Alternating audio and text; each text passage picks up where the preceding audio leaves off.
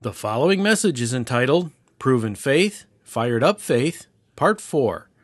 This message was given during the evening service on February 19th, 2023, at the Eastside Bible Church in Chicago, Illinois, by Pastor John Stevens. Series number three, First Peter, as I've outlined it, verses 6 to 9. Let's follow in the text and refresh ourselves. First Peter 1, verses 6 to 9. In this you greatly rejoice. This refers to verses 3 to 5, the second series in this epistle. It's all about salvation. We rejoice in the merciful salvation of the Lord in verse 3, been born again, heaven that we've obtained in verse 4, the protection we've gained in verse 5. In this you greatly rejoice, even though now, for a little while, if necessary, you've been distressed by various trials. Various trials, sundry trials, manifold trials it's not referring in the context of this epistle as we go further into the tunnel of 1 Peter. We're going to see this suffering is in reference to standing for truth, uh, living for the Lord Jesus Christ in a godless world. It's not just generic trials, it's the trials of living for Christ. So that's the various trials that are being referred to. And you are now continuously being constantly distressed by trials, yet you rejoice. Not in the trials, not in the suffering, you rejoice in one's salvation. And this, verse 7, is a singular proof of true saving faith. So if I don't have joy in the midst of suffering while serving the Lord, I can't possibly have assurance. This is the whole theme of this, is that uh, what Peter is telling us is stand firm in joy in the midst of suffering for the sake of Christ, and you will have great assurance. Proof. This is the test of your faith, verse 7. And this comes back to the basic issue. There are so many things that if I'm not following these fundamental issues of the Christian life, I can't have assurance of salvation. If, if I don't fulfill the Great Commission, this is basic. This is a huge thing I talked about this morning. Huge thing. If I'm not fulfilling the Great Commission, witnessing of Christ when I have opportunity and sharing the gospel, how could I possibly consider myself born again? I lose assurance. Second thing we talked about this morning in 1 Timothy was the fact that uh, this is a huge Mount Everest issue concerning serving in a church with one's gifts and not quitting. I don't have that enduring service going on where I know God's will for my life. I can't possibly have assurance. And here in 1 Peter 1 7, this is a major issue. If I am not with joy, suffering by serving Christ and evangelizing, I have no proof of the faith. The proof is joy in the midst of suffering for Christ as a believer. Not generic trials, but directly related, cause and effect to my proclaiming Christ outside the church and serving him in the church. This proven faith in verse 7 is more precious than gold, which is perishable. We looked at that extensively, that uh, gold is perishable, proven faith is not. Gold can be melted down and it maintains its form, but it is perishable in it. This world is going to pass away. And then we looked at testing by fire and finished that up last time. And now we're going to come today in point number three at the bottom of your note sheet under the principles from Albert Barnes that we'll finish before this. But at the bottom of your note sheet on page, the front page, um, we're going to go to the issue of what does your proven faith really do? Verse 7, may be found to result in praise and glory and honor at the revelation of Jesus Christ. And though you have not seen him, you love him, verse 8, and though you do not see him now, but believe in him, you greatly rejoice with joy inexpressible and full of glory, obtaining as the outcome of your faith the salvation of your souls. What a passage. This is joyfully suffering for Christ. This is this series. We've seen proven faith, fired up faith, and what does it lead to? Tested by fire. Even though tested by fire, it goes right into the next phrase, may be found. So this is proven faith, fired up faith, part number four. Uh, in your note sheet, you can see then we've tracked down through Roman numerals 1 and 2 at the top. And letter A, joy while suffering for Christ is the singular proof of saving faith in this text. Letter B, the nature of proven faith is what we're analyzing. Uh, three major points in verse 7 show us the nature of proven faith. It's more precious than gold, number one. Number two, proven faith will continuously be tested by fire. And number three, we'll get to at the bottom when we get to it.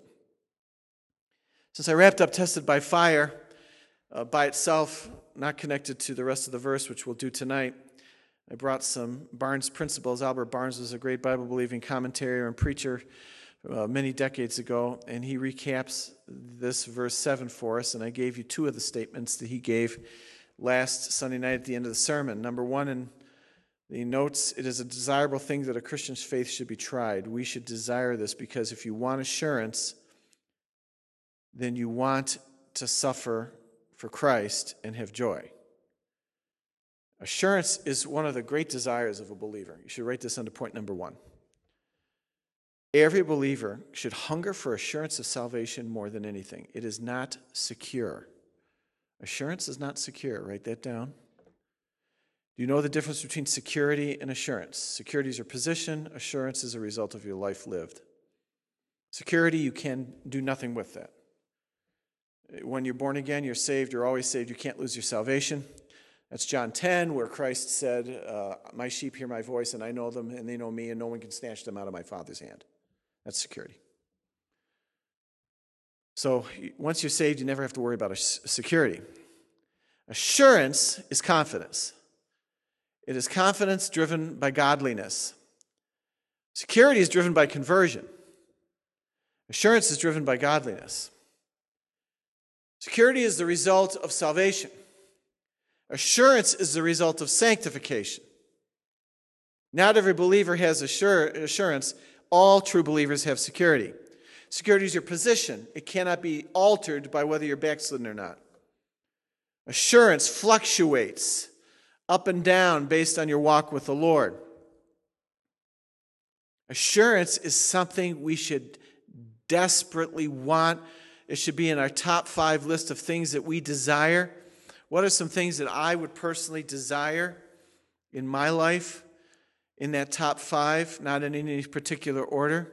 Well, I want to hunger for the Bible. That's a major Mount Everest desire that I want to see that shows that I'm saved. Number two, I want repentance. I want a heart that is truly repentant, not just robotic, Vulcan, Star Trek, no emotion. Oh, I'm sorry, forgive me, Jesus. No, this is passion driven repentance. Number two, I want wisdom. Um, this is, has to be asked for according to uh, Proverbs 3 and uh, Psalm 1. Every Christian should be asking for wisdom, the, the God given ability to apply the scripture to one's life. Uh, number four, I desperately want God's will. Hunger for the word, repentance, wisdom, God's will. These are huge assurance producing desires and goals. Every true believer should have these hunger for the word, repentance, wisdom, wanting God's will. And number five, right up there for me, is I want consistent daily confidence that I'm a believer. How can believers live with doubts about their salvation? That's not supposed to be that way. We're supposed to be growing in faith and have assurance. What is assurance? Confidence that I'm saved and not a fake and not lost and going to hell. I want to be sure that I'm going to heaven, and I don't want false assurance. I need true, accurate assurance. And the only way to get that is to test myself, not trust myself. You don't trust yourself for assurance, you test yourself. We're too prone to, if we truly are saved, to doubt that salvation when we shouldn't. And we're too prone, if we're not saved, to assume that we're saved when we shouldn't. It's assurance that is accurate. It is assurance that is a reward from the Holy Spirit, not an arrogant, false assurance that is driven by my own belief systems. So that's why, number one, we should desire to be tried so that we can see whether we have joy in the midst of suffering, which gives me assurance that I'm saved. And that's a major thing every Christian should hunger for. What do Christians talk about, though, by and large? Um, family, friends, career, job, money, uh, things to do, places to go, fun. You don't hear Christians talking a lot about a hunger for the word, greater desire for repentance, praying passionately and daily for wisdom to apply the Bible accurately to my own life. You don't have Christians seeking with great passion to do the will of God or hungering at all costs to have consistent assurance. Nothing is more terrifying than a true believer losing assurance of salvation. It isn't doubts, it's terror. It's called holy terror in Hebrews chapter 10. A rebel Christian who's truly saved enters into the realm of holy terror. They are living in an absolute shipwreck spiritually, emotionally, and mentally. They can't possibly get any handle on whether, if they die at this moment, they're going to go to hell or not. They are terrified of hell. They know what hell is, and it terrifies them. And they live in a state of terror because they don't have assurance. That is a serious consequence of chastisement from the Holy Spirit upon a person who's not living for Jesus Christ. Oh, how we should long for assurance. Therefore, Barnes said, it is a desirable thing to have your faith tested, to see if we are in the faith. Number two, Barnes said there in your note sheet, he said, God uses various methods in trying his people with an intent to test the value of their piety. Piety is an old word for godliness, and to separate it from all impure mixtures. So, what we can write under number two is that suffering not only gives us assurance, it's a valuable thing, but it also helps to purify us. When we suffer for the faith in joy, we have confidence we're saved and we live for eternity, and we see how important it is to be godly. Uh, in a persecuted environment, you don't want to be a carnal, backslidden Christian. You have no tools or resources to withstand persecution if you're ignorant of the Bible and carnal. Let's take those five things that are the Mount Everest virtues of any believer and let's take their opposites. Hunger for the word, boredom with the Bible. Boredom is the opposite of hunger. And uh, number two, prayerless, lack of repentance um, hardened, don't see my sin. Number three, I am a moral fool if I don't pray for wisdom. That's the opposite of wisdom. Number four, uh, not wanting the will of God means I'm an outright unbeliever. That is so important that Christ said in Matthew 7 if you don't hunger for the will of God, you're not one of my sheep.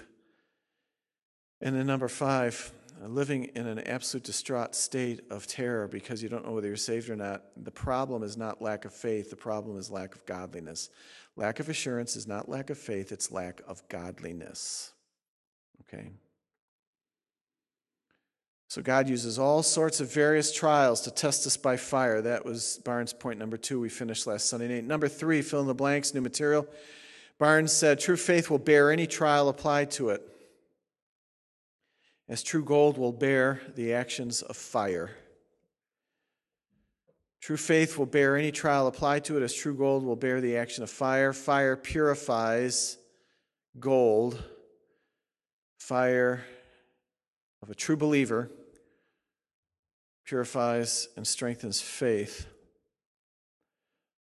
This is again a test. If my sufferings in my life cause me to turn from God, to turn from the faith, to give up church service, evangelism, Bible reading, if I live in cynicism and bitterness in my heart and disillusionment looking back over my life, that's a person who has no assurance of salvation. So when true faith is fired up, it withstands the test. Under number three, when true faith is fired up, it withstands the test. Not because Christians who are godly are superhumans. It's because they're walking in the Spirit, they're controlled by the Spirit, and they have a God given enablement to withstand trials. Number four, true faith is imperishable by its very nature. You can't destroy true faith. We are secure. Assurance can be destroyed, but not security. True faith is imperishable by its very nature no trial can destroy it. So when faith is destroyed by suffering, when a person says, I, I don't trust God anymore, I'm backsliding, I'm not coming to church anymore, I'm not reading my Bible anymore, that's perishable then. That faith is perishable. That's false faith. Can't we be weak? Can't we struggle at times? Of course we, we can. But then we go back to number two in the five great Mount Everest virtues of the godly Christian. We repent. We feel guilty and we repent and we're restored. So, testing by fire, the goal of the testing there in verse 7 is not to destroy the faith, it's to reveal whether it's real or not. Christian can't lose their faith. They give up faith and they never had it to begin with. Number five, all Christians should be willing to pass through trials then. Should be willing to pass through the fire of trials. What kind of trials? The trials of suffering for the faith. That's what's being talked about there. It's always the difficulties of loving the brethren in chapter 1, verse 22, the difficulties of witnessing in a harsh, godless world. those are the suffering issues that we should be looking for in our lives. I can't tell you as many times as I can from different directions the same thing. This is the true Christian life. All Christians should be willing to pass through trials. All right, so that finishes off tested by fire. We come to number three in the second half of verse 7. Proof Proven faith, number three, will result in the exaltation of Christ in the believer's life, lifting Christ up. It is exactly the opposite of the backslidden or fake believer. When trials overwhelm the backslidden believer, they lower Christ, they doubt Christ, they turn from Christ. Tested by fire faith may be found a result. Here's the result of true proven faith that is fired up. It results in praise and glory and honor at the revelation of Jesus Christ. The godless believer says, Why am I going through this? The godly believer says, All honor and glory to you for suffering. What a universe difference between those two mentalities whining, doubting, complaining over suffering. Glory be to God that I suffered for his name. This is so alien to so many believers today, they don't even comprehend how anyone could be this way. Under number three, this is the ultimate divine purpose behind suffering faith with joy. This is the ultimate purpose. This is really the capstone of this whole st- uh, study here. Is not, it's not about you, it's not about me. The backside of your note sheet, we're going to study that more tonight when we get to it. But this is the ultimate divine purpose to result in praise and glory and honor at the revelation of Jesus Christ. So, under number three there at the bottom, ultimately, then, the testing of faith is not first to show us that we're saved, but to glorify God. This is an even higher purpose than to prove our faith. This is a crescendo going on here. This is a walking up a suffering hill. And it starts at the beginning of verse 7. And it says, So the proof of your faith, you're advancing. I have assurance. I have assurance. And as I advance up the godliness hill, I realize now that with assurance, proven faith, it's more valuable than gold. I don't love money and gold, I love assurance. Walking up the hill, I'm going to get continually fired up, tested for my faith. And that's a good thing. It will only purify me. And I arrive at the peak of Mount Everest here of suffering at the end of verse 7. I find the, the summit I make it to the summit of the mountain of joyful suffering and am found at the top tip of Mount Everest to be praising, glorifying, and honoring Jesus Christ all the way up to the revelation of Jesus Christ. It really is not about us. Everything in the Christian life, even our assurance, is to point towards Christ. Let's take this last part of this verse 7 and study it phrase by phrase. May be found. So, tested by fire may be found. It's the, the subject of may be found is tested by fire. Even though tested by fire, what? Your proven faith. So, it reads like this Your proven faith, tested by fire, may be found. This is may be found, then, is the direct antecedent or cause of the may be found is tested by fire, but what's being tested by fire is the proven faith. So this is the priority. These are the top peaks of verse 7. Proven faith, tested by fire, is found to result in the glorifying of God. Proven faith, tested by fire, results in this. The whole direction of this is away from ourselves. After your faith has been proven and you have assurance of salvation, the godly Christian moves away from the cells. Okay? And it works like this. All right, I see that, you, Lord, you're giving me joy, consistent joy while I'm suffering. I witnessed for you and I suffered for it. I'm suffering continuously, witnessing to family, friends, coworkers, neighbors, and I'm serving you and suffering for it in my Bible believing church, yet I still have joy. This gives me assurance. I have joy in the midst of suffering. This is a miracle from you. This gives me assurance that the Spirit resides within me. Now, now that I have confidence, looking inward for assurance, now I take my eyes and I glorify you for this. Last part of verse 7 may be found. This is a passive subjunctive verb. verb. What does that mean? Heurisko. What it means is found by God. He's the one doing the finding. We've proven that we have assurance the beginning of the verse, and then the Lord looks at us and finds that the proving of the faith were found to give results here of praise and glory to the Lord. So God is the agent of finding. It's a passive verb. May be found by Him. May be made to be found by God, in other words. We want God to approve us. You see, it's not just about our own personal assurance. Don't you want to stand up in heaven one day and God says to you, Well done, good and faithful slave? That's His finding looking at us. Well done to us. That's what's going on at the end of verse 7. The revelation of Jesus Christ, my life, I want my life found by Christ to result in praise, glory, and honor. That's what's going on here. We through the Spirit's help and wisdom, prove the faith through suffering with joy.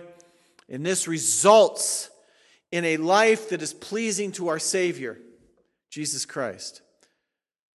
May be found to result, letter B. Just a little preposition into. May be found unto or into. May be found unto praise. It is direction. Write that next to letter B. To result in. This is directional. So your proven faith is found to direct towards that life, direct towards praise, glory, and honor at the revelation of Jesus Christ. We are falling off the grid right here at the end of verse 7. We are disappearing. We're not important. This is now a turning of the corner that the godly Christian is like John the Baptist. He must increase, I must decrease. This is, I have had the Spirit of God give me assurance that my faith is proven through suffering with joy. And now, as He finds me, that my life is unto, my life is through suffering with joy, a massive honoring and praise and glory of our Lord and Savior Jesus Christ. We want our lives to shine to the glory of Jesus Christ. That's what this result is. It is direction towards praise and glory of Christ. So, the goal, letter C, of all of this suffering with joy is not about us. The goal of all of this is God's glory. Letter C. The goal of all this is God's glory, not our own comfort or well being. The goal of all of this, the goal of the godly life is the glory of God, not our comfort and well being. There's none of that in the Bible.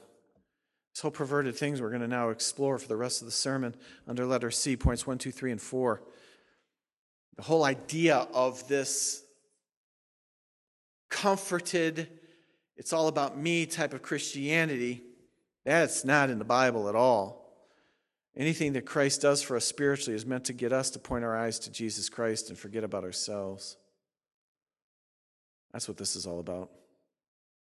So the goal of all this is God's glory, not our own comfort or well being. It says there to result in praise and glory and honor. Now, look at that phrase to result in praise and glory and honor. Theologians look at that and they get stumped. It's really quite odd.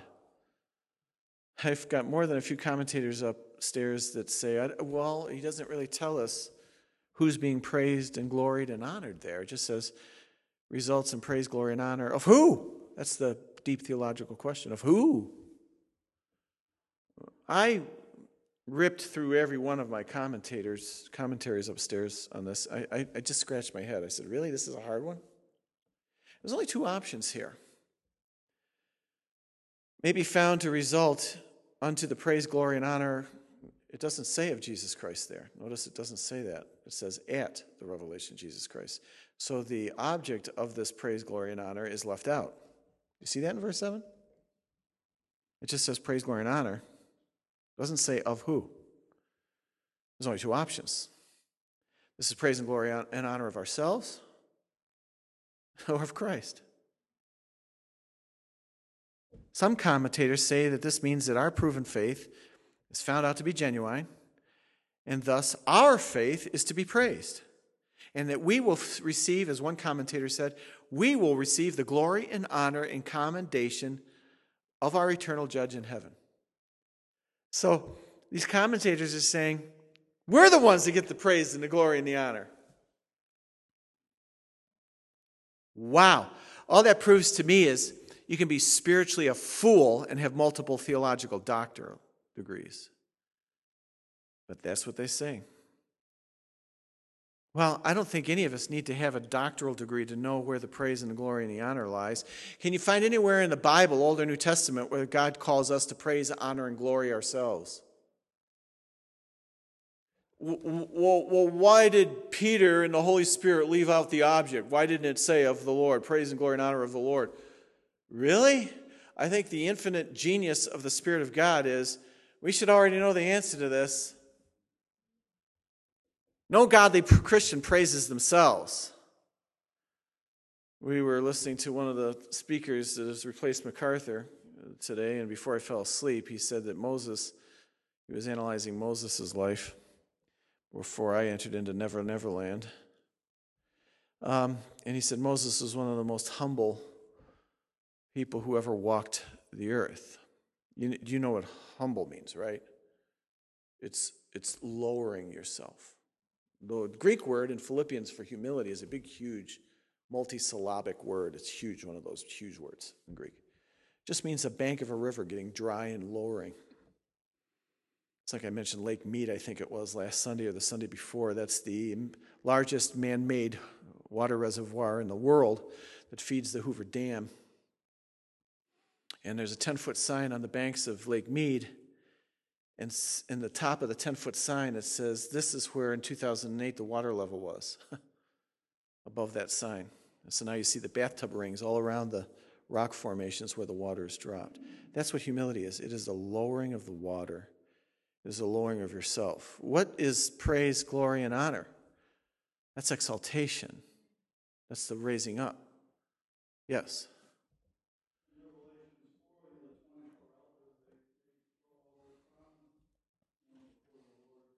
Yeah. Yeah, so they're doing that in heaven, but they should really be patting themselves on the back, right? That's unbelievable. If they're doing that in heaven in perfection. So humility is a lowering of ourselves. That's what John the Baptist did, right? This is not difficult. The object of the praise and the glory and honor is Christ. Okay?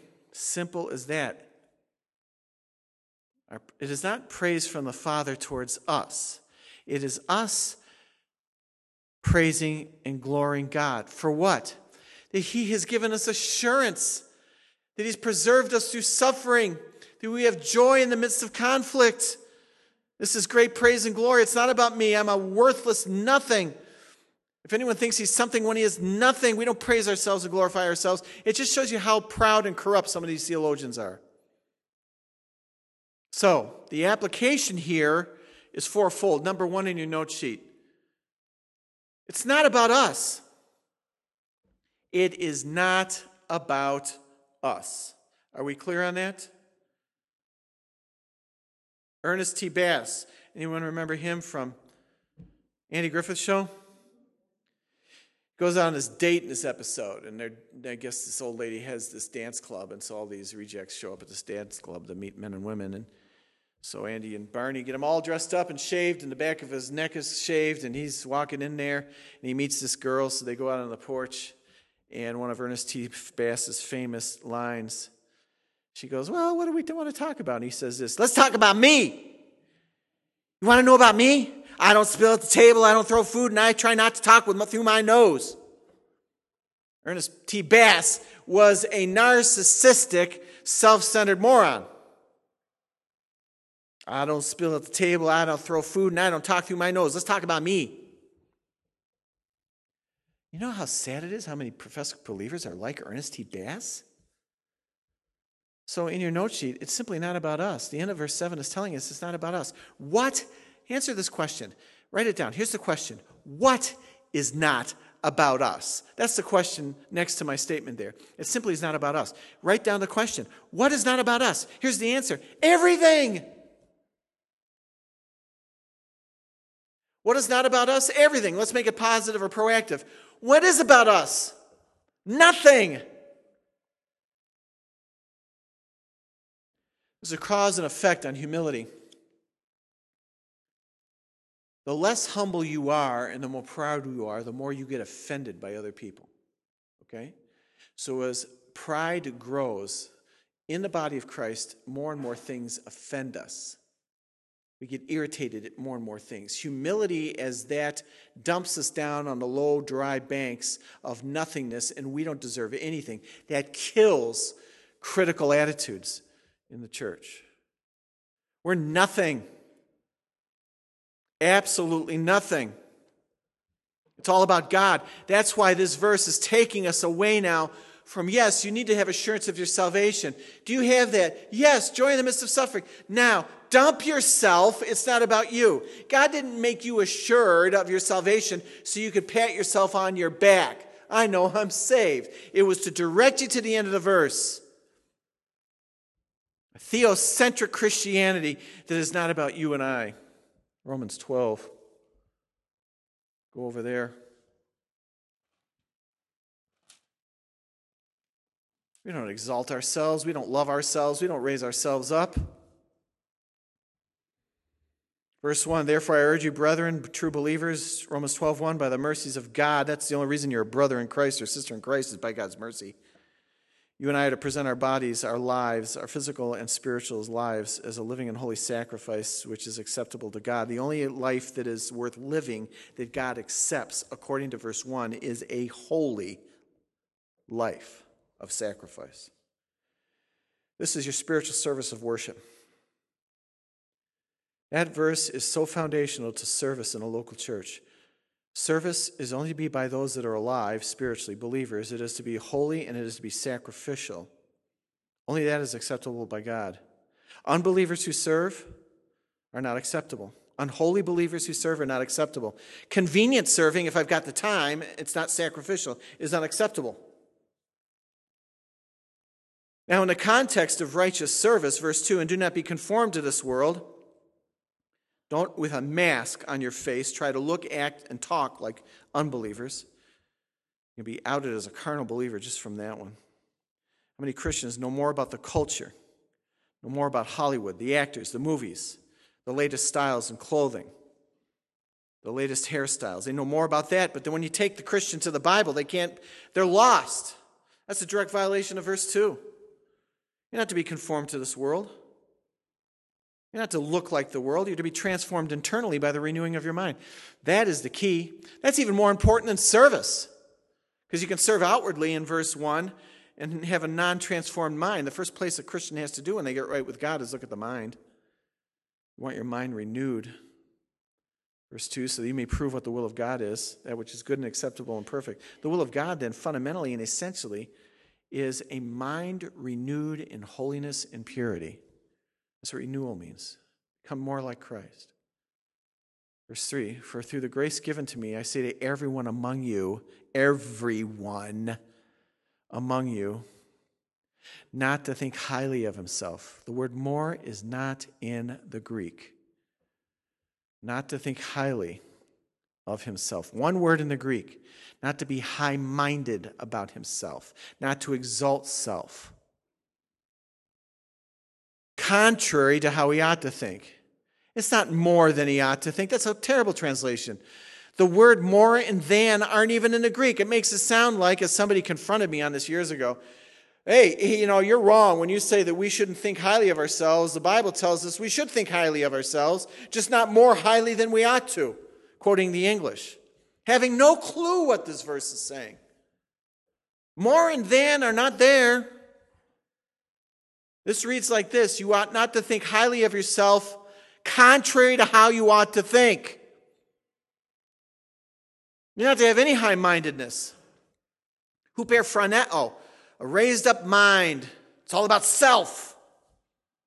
One of the great sins of our culture is selfies.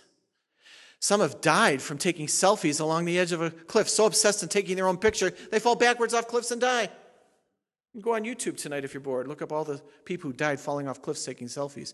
There's a positive and fun entertainment opportunity for you. this evening on a Sunday night? Selfies. What narcissism. It is so much about me, I have to take pictures of myself and send them to other people. Think about that. As a Christian, when we're not even to be thinking about ourselves, look, contrary to how you ought to think, you shouldn't even be thinking about yourself. What should you be thinking about in verse 3? To have sound judgment, growing in faith. Wow. And commentators are scratching their heads. Go back to 1 Peter 1 7, scratching their heads over, well, who's getting the praise and the honor and the glory here? Well, I think, I think it's where to praise and honor and glorify ourselves. How wicked is that? The more you grow, the less you should be thinking about yourself and I. I wonder why these Hollywood actors and actresses have to keep stretching their faces as they get into their 60s, 70s, and 80s. Start looking like Chinese. Desperate because they worship themselves, desperate to retain youth. Christians who get depressed when they hit 30 and then really get depressed when they hit 40, then just give up into hopelessness when they hit 50. We're worthless. God took a worthless piece of dirt and clay a depraved human and converted it. And then he tests us to see whether we're valuable or worthless metal. He heats us up with trials to make us pure. Who gets the responsibility for all of that? And does God want to do that so we can smile on a selfie? What self worship is that?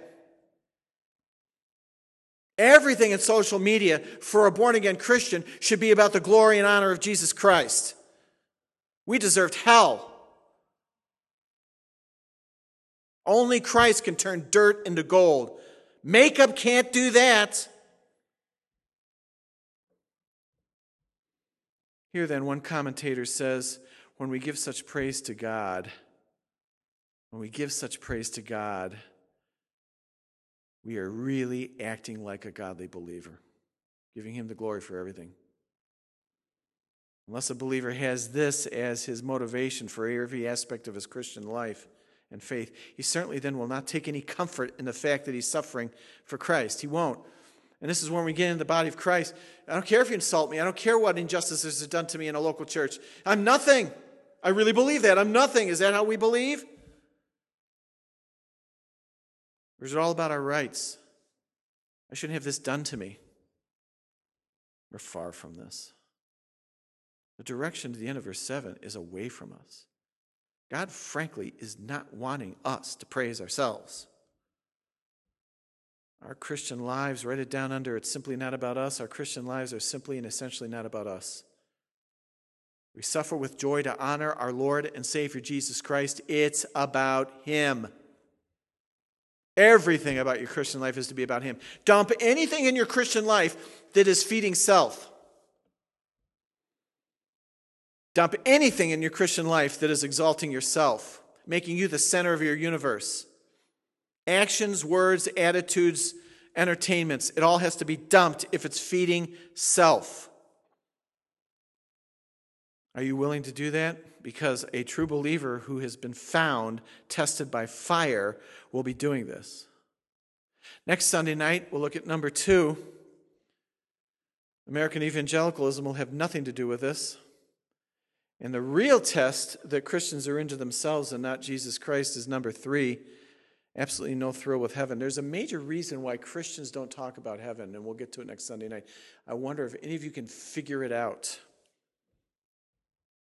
And we'll talk about that next time. Why Christians who are selfish never talk about heaven. There's a real cause and effect to that. And then number four, next Sunday night, we're going to see this is why self centered Christians, little teaser here. Number four, they avoid suffering at all costs. They avoid suffering. It only makes sense if it's all about me and not about dying for Jesus Christ and carrying up a cross and expending my life for others, for the lost, and for Jesus Christ, if it's not about that and it's about self preservation and self obsession, then why would I ever want to suffer? Because self doesn't want to suffer. The real tell that somebody is selfish, if you want to know from the question I asked you at the beginning, the real tell that someone is a selfish Christian is an obsession to quit under the hand of suffering. That's the tell. We'll talk about this next Sunday night. Thank you, Father, for your word. Slay the dragon, Lord. We're fire breathing dragons of selfishness. Down with us, up with you. Everything, even assurance of salvation, is meant to glorify you. And when we get to heaven, it is the place that no selfish Christian really wants to go, other than it's the place where hell isn't. A selfish Christian really is not looking forward to heaven at all. Isn't that tragic, Lord? Save us from hell, and there's so many Christians that really aren't looking forward to it. And the reason is obvious. Why Christians who are selfish aren't looking forward to heaven? They don't talk about it, they don't think about it, they don't live for it, they don't hope for it, they don't long for it. There's a reason for that. Help us to meditate on this this week. Do we really long for heaven? If not, we're selfish. Selfish Christians don't want to go to heaven. And selfish Christians know why they don't want to go to heaven. It's very simple. Every selfish Christian knows why they have no great hunger for heaven. They know why. It's a godly Christian that might scratch their head and wonder why would any Christian not want to go to heaven? Selfish Christians could tell us all the reason why they don't want to go to heaven, why they don't think about it, don't care about it, don't long for it. So simple. The answer is, Lord, because heaven is where self forever is annihilated. Hmm. Why would a selfish Christian want to go to heaven where they're no longer the center of the universe? Hmm. Father, may we peruse these things, meditate, be convicted, and live more for you and less for ourselves this week. In Jesus' name, amen.